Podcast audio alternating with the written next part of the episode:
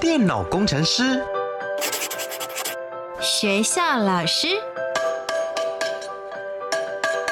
铁匠职人，自媒体电商，表演艺术家。你的未来想做什么？三百六十五行职场技能，职人带你一窥职场内幕。开箱职人吧，Ladies and gentlemen，各位学弟学妹们，欢迎来到开箱职人吧，我是你们的学姐屠洁。今天节目当中呢，要邀请到的这一位学长姐。我决定用学长姐来称呼她，是因为我觉得她的职业还有整体的状态，我觉得不能用任何一个性别来定义她。先一起来听听她的声音，欢迎 Hannah 学长姐。Hello，大家好，我是 Hannah。有没有？光是听开场白的时候，我觉得这个光谱就很完整，从很高音到很低频，Hannah 学长姐都做得到。没错。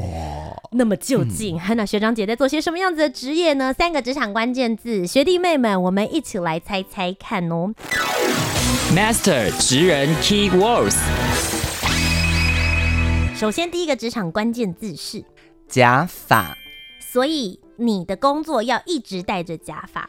对，几乎大部分都会戴着假发。那是会固定戴一种造型的假发，还是你会有很多顶不同的？不会固定，会有很多不一样的造型或者是颜色，嗯，然后会去搭配一下服装，或者是搭配一下我的人设。OK，所以你人生到目前为止总共有几顶假发？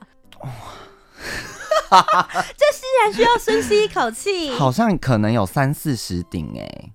就是有这么多，三四十顶，嗯，应该有。好，这是第一个职场关键字假发。那么第二个职场关键字呢？香水。哇，所以经过你旁边的时候都会香喷喷，对，会有一个味道。嗯。所以你的工作场域当中是有办法跟你近距离接触的吗？不然为什么会需要香水？因为这是一个嗅觉吧。没错，就如果在现场接触到我们，其实是可以闻到很多各式各样的味道。其实，因为我们使用的东西都有味道，这样。所以你觉得这个味道是有辅助你的职业的？我觉得有，有帮助。哎，但这非常 personal，欸，搞不好其他这个同行人不会认同。不一定。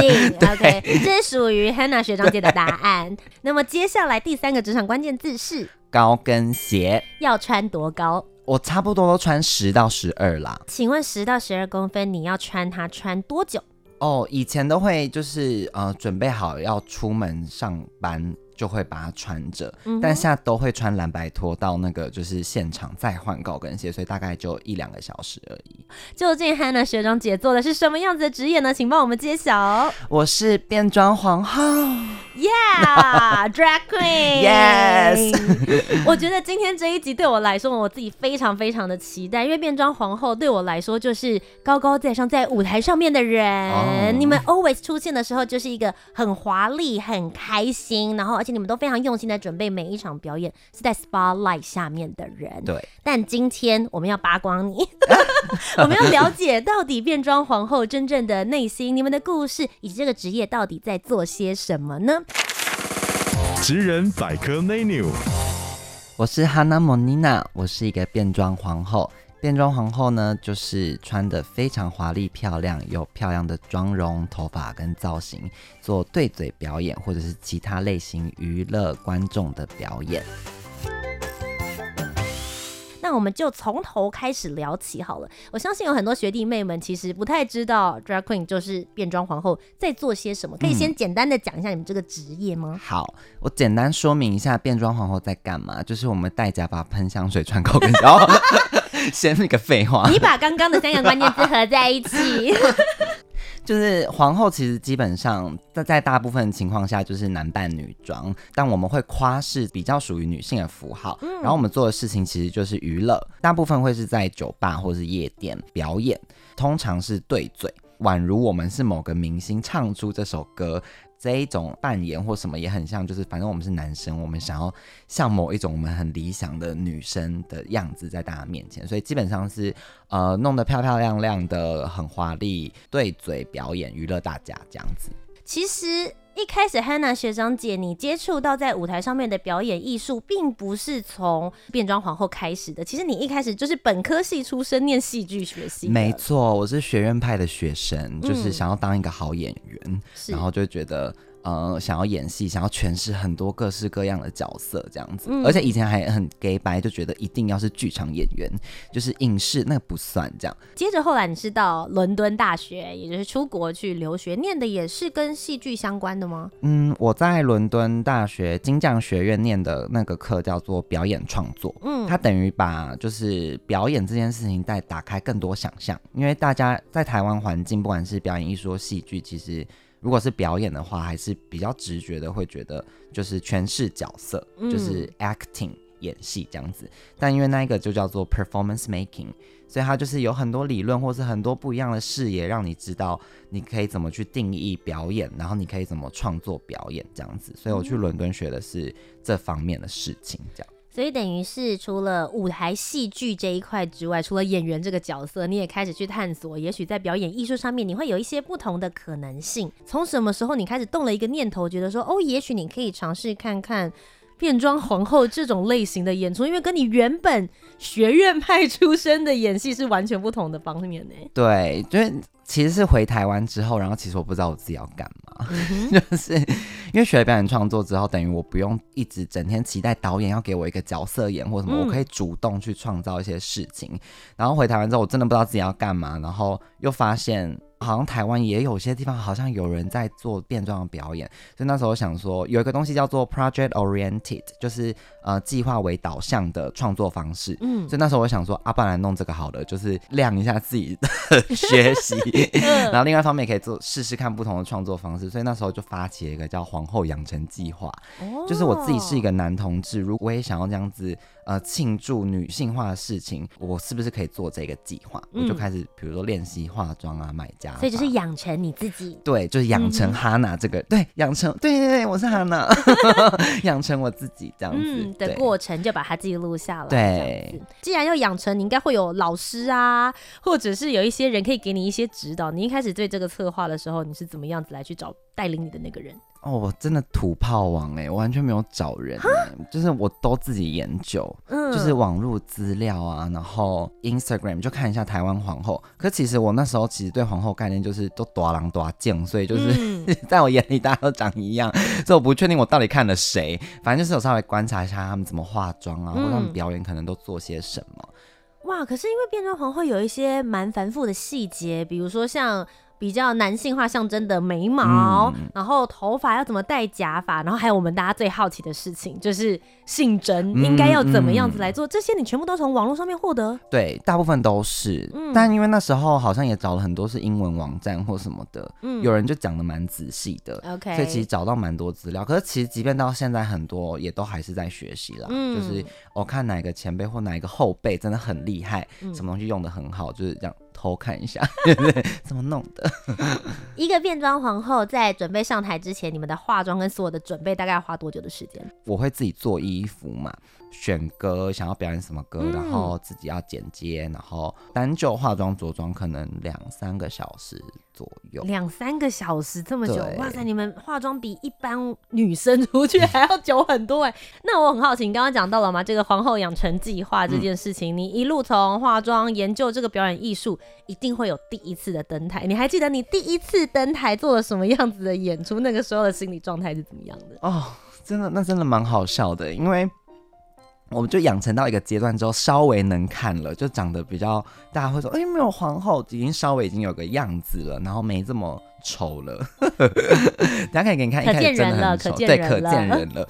然后因为那时候其实也还没有打通任何呃人脉或认识的，然后我朋友就说他认识某一间 gay bar 的公关还是老板，他说要不要我们等下去喝酒，然后我们就几点的时候请他放某一首歌，然后那首歌你就开你就开始表演，嗯，然后我们就去了，然后我们也的确做了这件事情，就非常好笑，就我们这样一群人这样子就晃进去，然后我们就占据了某个角落，然后的确就是比如说十二点一到，就是我指定那首歌就那个响起，然后就开始这样现场自己表演，但也没有很也没有整间店人都在看了，可是就是我那一大圈的人就引起了小小的瞩目，对对对，非常小的涟漪这样子。嗯，你选的第一首歌是哪一首？呃，那个那个 I wanna dance with somebody 是歌名是这样子吗？I wanna dance with somebody，哦，但这首歌很不错，很能够就是炒起那个气氛的感觉。而且你要老板突然放这首歌，他也不尴尬。对，我现在就是想放这首，只是刚好这个皇后喜欢这首歌，对对对对这样。所以这是你算是你人生第一个。以变装皇后的身份，对，然后到公共场合去做演出，对，然后那一件那一个之后，再隔三个月，运气很好啦，因为我认识其他前辈，再隔三个月就第一次是有被付钱的、嗯、登台了，这样子。OK，就正式亮相登台演出。第一次跟朋友一起去，跟第一次登台演出，这两个对你来说有什么不同的差距吗？哦，差超多的哎、欸，就是我觉得可能也，但我我觉得应该是因为呃。被请过去，就会觉得这是一个工作，嗯，OK，所以面对工作的时候，就会有一个，那大家对于这个职业的标准应该会到哪里？我是否至少要拿到多少分？大家才会觉得你值得我请，或者是呃，在观看的人会觉得，嗯、哦，这的确就是我们来这边想要看到的东西。所以那时候会有一个压力，就是在剪歌的时候就要必须更仔细的安排桥段啊，或造型上大家一定会更 picky，所以我应该要怎么样让自己看起来更专业？我觉得是这个紧张度，就是在那个有人请你、有人花钱的时候，一切就会变得明显。可是我觉得这蛮好，是因为你原本以前就是剧场演员，所以你很知道说站上舞台你要怎么样才对得起观众，然后对得起自己，跟你把它作为一个工作。因为像之前的话，就你提到，它对你来说是一个类似实验性的计划。嗯，对。其实你只要对自己负责就好了。哎、欸，我在这边跳这首舞，然后唱这首歌，我开心，然后下面的人开心，这样就 OK。可是当它变成一个职业状态的时候，你需要面对它的完整度、细心跟细腻程度，就会变得比较不太一样。对，那我很好奇，就是一般大家对于变装皇后的刻板印象，跟你自己实际走进这个职场的时候，你觉得有些什么样子的不同吗？就是人家所谓那种感觉坏坏的，或感觉贱贱的，这个我觉得是，我觉得算事实。就是讲话态度是是？对，讲话态度或者是给人的感觉，嗯、我觉得算蛮真实的。但这是你自己本身的个性，还是你觉得变成？Hannah 的时候，你就会是这个样子的状态。我觉得那个状态很微妙，就是有点复杂。我自己的观察，我觉得这跟呃会从事变装的人也有一些关系。比如说，好，当他们卸妆之后，他们是身为一个男同志，在一个社会上，其实蛮多的人是属于比较害羞的，欸，或者是他甚至是比较容易在人际关系上受到伤害的，嗯，所以当他们有这一个铠甲的时候，他们会比平常更有能量。然后那能量在某些情境下就会变得可能会被解读成是看起来坏坏的、渐渐的，有点攻击性的，对，有点攻击性的感觉。但我觉得是因为来自于这一个过程，嗯，所以我觉得是自然而然。然后另外一部分就会是。我觉得我们也某种程度在顺应某一种刻板印象啦，就是当你们反而运用了这个刻板印象，对，就是再再造这件事情，让大家知道哦，原来他们看的的确就是变装皇后。我觉得有这些很微妙的关系在里面。但我想要厘清一下，其实变装皇后不一定一定要是男同志，对不对？他其实也可以是男演员，甚至会有女生可以来做变装皇后吗？有，可以。就是我们家族就有一个，她其实也是剧场演员，她、嗯、是女生理女生，然后她也有在做皇后。因为、嗯、呃，皇后啊，变装皇后其实就是把心中某一种理想型给夸饰，然后且塑造出来。嗯。但因为我们是在父权环境下长大的男同志，所以我们对女性的想象一定。大部分会朝某一种方向去嘛，所以我们可能勒腰啊，加加屁股，加胸部怎么样之类的，我们呈现的是这一种女性形象。嗯，但因为本质上是在庆祝跟赞扬我们热爱这样子的形象，那有些人他心中女性形象可能是小魔女型的，或者是很萝莉型的。每个人的想象其实是不同的。对，所以像这个生理女的这个皇后，她的她的她出的造型就会都非常的可爱。就一定都会有刘海，然后一定就是有一种魔法少女的感觉。嗯、那这并不脱离变装的本质，所以其实它是可以的。所以其实我可以说，变装皇后它是一种舞台表演的形式跟形态，不应该要用性别。很多人就会说啊，它就是男扮女装的一种模式，这其实是一个太粗略的一种分法了，对不对？对，而且其实有非常多的跨性别也在做皇后，嗯，就是呃男跨女的跨性别，他可能。不管他目前的状态是有没有接受任何的荷尔蒙或者是怎么样的呃过程，但他们也会透过，因为其实重点是夸饰，跟他其实是一个看与被看的关系，就他其实非非常的表演性，嗯，对他跟就是我只是穿呃我男生我只是穿女装走在路上是不一样的概念，这样子。嗯我觉得其实台湾现在我们也很常在说所谓的性别光谱这件事情，嗯、就是我们不会特别定义说，哎、欸，我是女性或是男性，而是其实也许我每天早上起来的时候，我感觉的状态都不太一样。那你觉得像这样子的性别光谱，甚至是大家对于性别感受的这种边界很模糊的这一种性别冲突的状态，嗯、算是变装皇后的本质之一吗？是不是本质我不敢确定，但是我觉得在某一种被观看的情境下，它有它的有趣性。然后我觉得那也是有些人很喜欢的原因，但是我觉得还有很多，也许是跟你之前的那一些工作不太一样。比如说你刚刚提到了嘛，你们的工作很多是夜场，可以跟我们分享一下你们的工作形态到底是怎么一回事？因为跟一般的上班族应该很不相同。对，晚间有的营业的地方就在酒吧 club。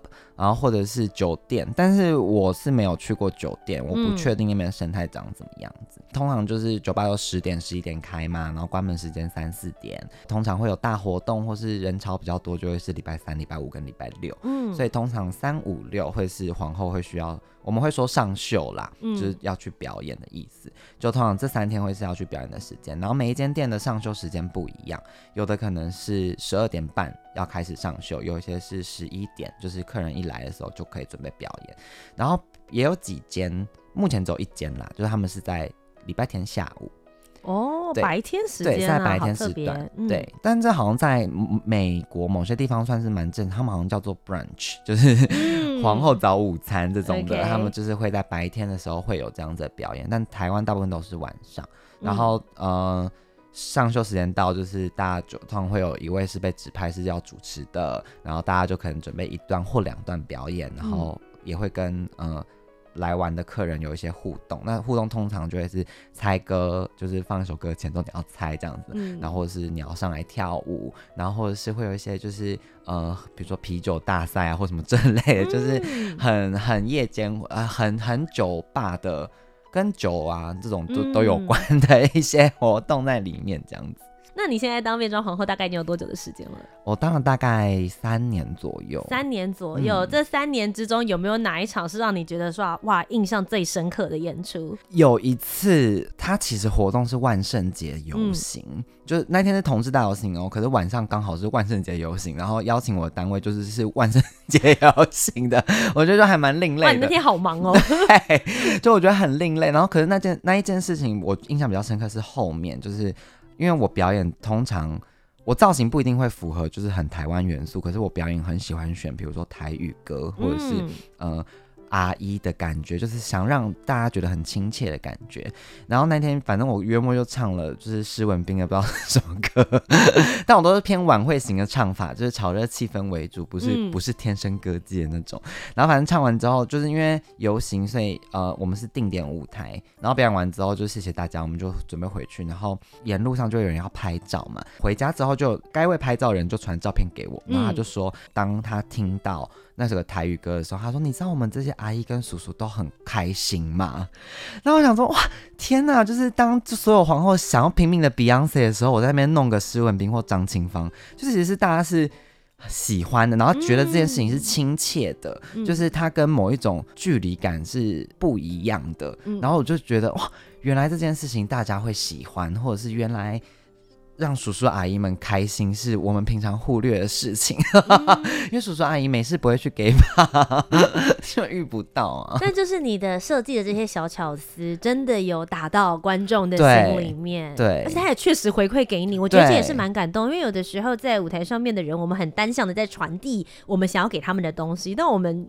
不一定每次都可以收到回馈，对，所以他私讯我这件事情的时候，我我觉得还蛮印象深刻的，嗯。但其实因为每一次的舞台都是 live show，嗯，它一定会发生一些让你意料之外的事，嗯、就是你原本想象他会这么做，但后来之后可能会发生一些让你很惊奇或者很惊险的事。嗯、有曾经发生过这样子意料之外的状态，你又是怎么解决的呢？有一次，那个就是我跟我们家另外两个姐妹，我们有邀被邀请去一个派对，嗯，然后那个派对也非常多皇后都有演出，反正我们就。三个人一组，然后因为那个派对主题是 disco，反正我们就准备有亮大亮片的衣服啊，然后高跟鞋我们就说我们要厚底，有防水台那种，然后要粗跟。但因为我没有这高跟鞋，所以我们就特别去买，反正大家都找了一双这样子。然后我的就是一双白色厚底高跟鞋。那一天我只觉得鞋子紧紧的，就是怎么这么紧，然后走起来就是很。不是很舒服这样子，嗯、然后反正我想自己也没想太多，就表演，反正也就十分钟表演，就很快把它撑过去。然后就一上台，我右脚就直接跟直接断掉，而且才刚开始，就是才真的刚开始而已，就是我们才走过去刚背对好，直接断，然后、呃、而且还是断一半那种，就是根还粘着呢。嗯就是这样子的，就晃的那种，然后我我就吓到，想说好没关系，我左脚还可以 hold 着力，先试试看这样有没有办法表演。然后反正就是因为我们简歌就会有什么主歌啊，就三个人团歌，然后个人什么什么的。那我个人是第一组的第一小段就要是我个人，然后反正我个人一出去，哇，左脚也断了。你到底买的是哪一家的鞋？我超生气的，大家不要去，我在在私讯，我再告诉你不要去哪里买。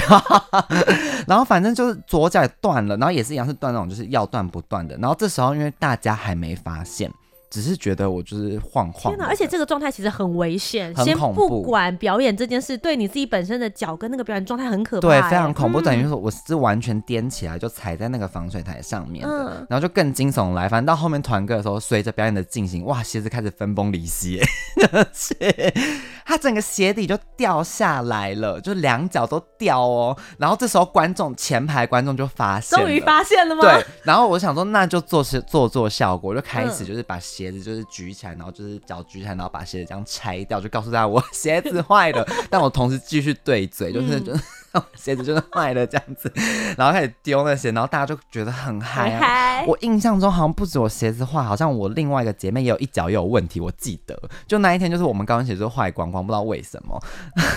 然后所以最后就是整个就是没有跟的高跟鞋很酷，它就是一个 垫起来的鞋型这样子。那因为高跟鞋都已经坏了，然后因为那天我又有戴珍珠项链，想说一不做二不休，直接在舞台上就这样子把珍珠项链这样扯爆。直接这样猪猪这样子啪，好狂野的一场啊！对，然后大家也很快乐，但是后来这个派对都没有再邀请我们了，我不知道为什么。他们很怕你除了破坏自己身上的东西之外，可能会破坏舞台上的其他东西。哎，但看到这一场值回票价，你们的临场反应都非常好，没有因为这样中断你们的演出。对，我们就是继续，然后把有准备好的东西表现出来，然后能够做成效果的东西就做。其实我觉得听这些故事都可以感觉到，Hannah 学长姐你是真的很 enjoy 在舞台上面的那个时刻，对，对不对？对，我很存在在那个当下，就是什么来就是解决它，然后表现给你看这样子。所以你喜欢你的工作？我喜欢我的工作。但再喜欢一个工作，应该还是会有很累的地方吧？有没有什么时刻让你觉得说，哦天哪，我觉得好累，或者很低潮？嗯、呃，我觉得有两个，一个一个是讲讲笑啦，就是有时候会觉得出场费太低。哎、欸，台湾对于变装皇后的这个表演艺术，其实应该也是近两三年才稍微比较活跃，对不对？对，近三年在台面上的，嗯、但是台面下其实也行之有年了，其实蛮久一段时间了。嗯、另外一方面，其实也不能直接说出场费低，另外一方面是消费文化，因为台湾其实没有小费文化，嗯、就在所有的买卖里面没有小费文化。对对，所以大家对于额外给钱这件事情是不习惯的。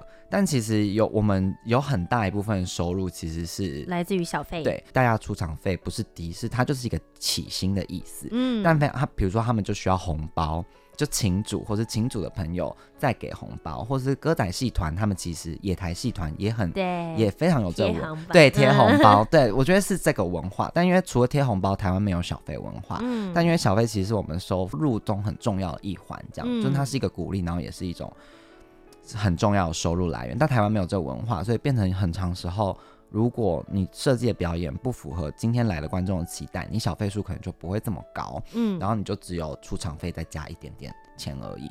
那就会让人觉得，为什么我要做这件事？这样。但我觉得某种程度换一个方式来思考，是不是这也会促成所有的变装皇后在面对每一场表演的时候，其实你们都会非常认真用心，然后去想说，哎，这一场的观众他们想要看的内容，而我递出什么样的歌曲或者什么样子的演出，才有机会让大家更喜欢我。也许也是促进进步的一种模式。我觉得是，但还会带来另外一个缺点，就是平面化，就是当全部人都在。呃，服务观众的期待的时候，这些期待就会变成只有某一种东西，大家只想看这个。嗯，那这样就会压缩了皇后这件事本来是应该很有创意的各式各样，它就会压缩了这件事情。嗯、可是我觉得就会变成像我们刚刚很早之前有讲说，有些事就是工作归工作，然后有些事创作归创作，这样就有些事情可以知道说哦。比如说这个派对，我可以有一点多一点我自己的创意这样子。嗯、然后比如说哪一间的酒吧，呃，今天是比如说礼拜三，客人可能也不多或怎么样的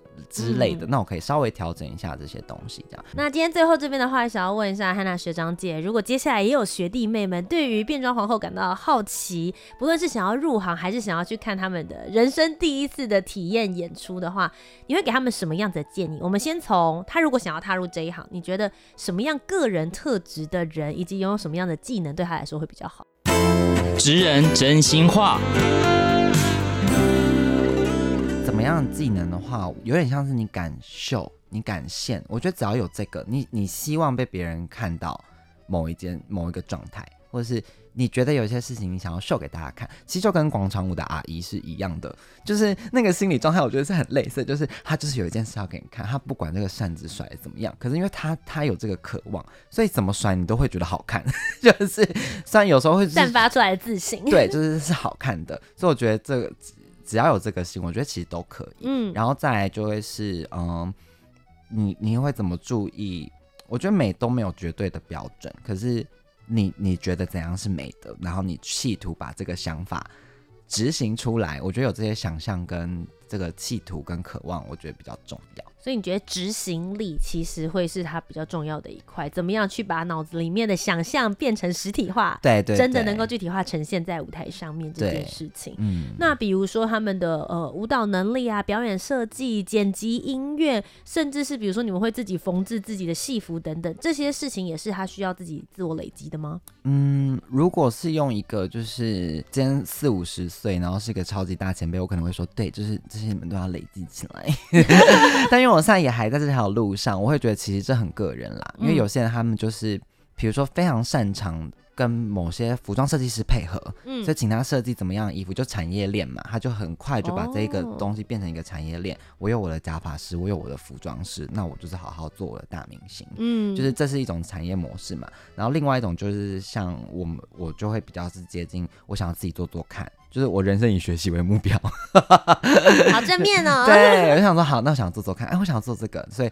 所以，比如说怎么梳假发、化妆，然后服衣服怎么做，或者是什么东西可以怎么样，音乐怎么剪，怎么设计版，就这些都会是我自己想要试的。皇后养成，对，我的皇后养成，你的养成其实到现在还没有结束，它还在持续的路程当中。真的，对。除了当时的那个计划，其实它也不断的在继续延伸。其实对你来说，这应该也算是一个蛮意外开启的职业旅程。从一开始只是一个计划，嗯，到后来，哎，真的接到了商演，也走在这个变装皇后的路。上，最后这边，如果大家想要到现场去看你的表演的话，应该要到哪里才可以找到我们的汉娜学长姐呢？嗯，在东区有一间叫 Ganmei，这一个月可以看到我一次或两次啊。然后，嗯，还有在西门的达利达，然后西门的达利达。达利达就蛮适合初学者，就是没看过人蛮适合去，嗯、因为他们是办在礼拜六或礼拜天的下午的时间，哦、傍晚的时间。OK，然后那边食物又很好吃，所以也可以去，也可以去吃，然后看一下其他皇后的表演。这样作为入门款的话，很适合大家。当然，如果你就是想要看一看汉娜学长姐的话，也可以 follow 她的 Instagram。没错，H A N N A H 打 M O N I N A。对，因为我我其实比较多的范围是在艺文圈。所以有很多是跟视觉艺术或者是呃剧场的合作之类的，所以我有很多很奇特的演出，比如说之前有跟厅长的合作，用变装然后跟厅长合作或怎么样，就是我很多很。很多不同的跨界合作，嗯、你没有给自己太多的设限。没错，变装皇后不是只在这样子的一个领域，其实我们也可以跟很多不同的产业跟文化来去做结合。今天非常谢谢汉娜学长姐来到开箱职人吧，谢谢，yeah, 谢谢，拜拜。那么各位学弟妹们，我们今天就要下课喽。我是你们的学姐涂姐，我们下周节目再见，拜拜，拜。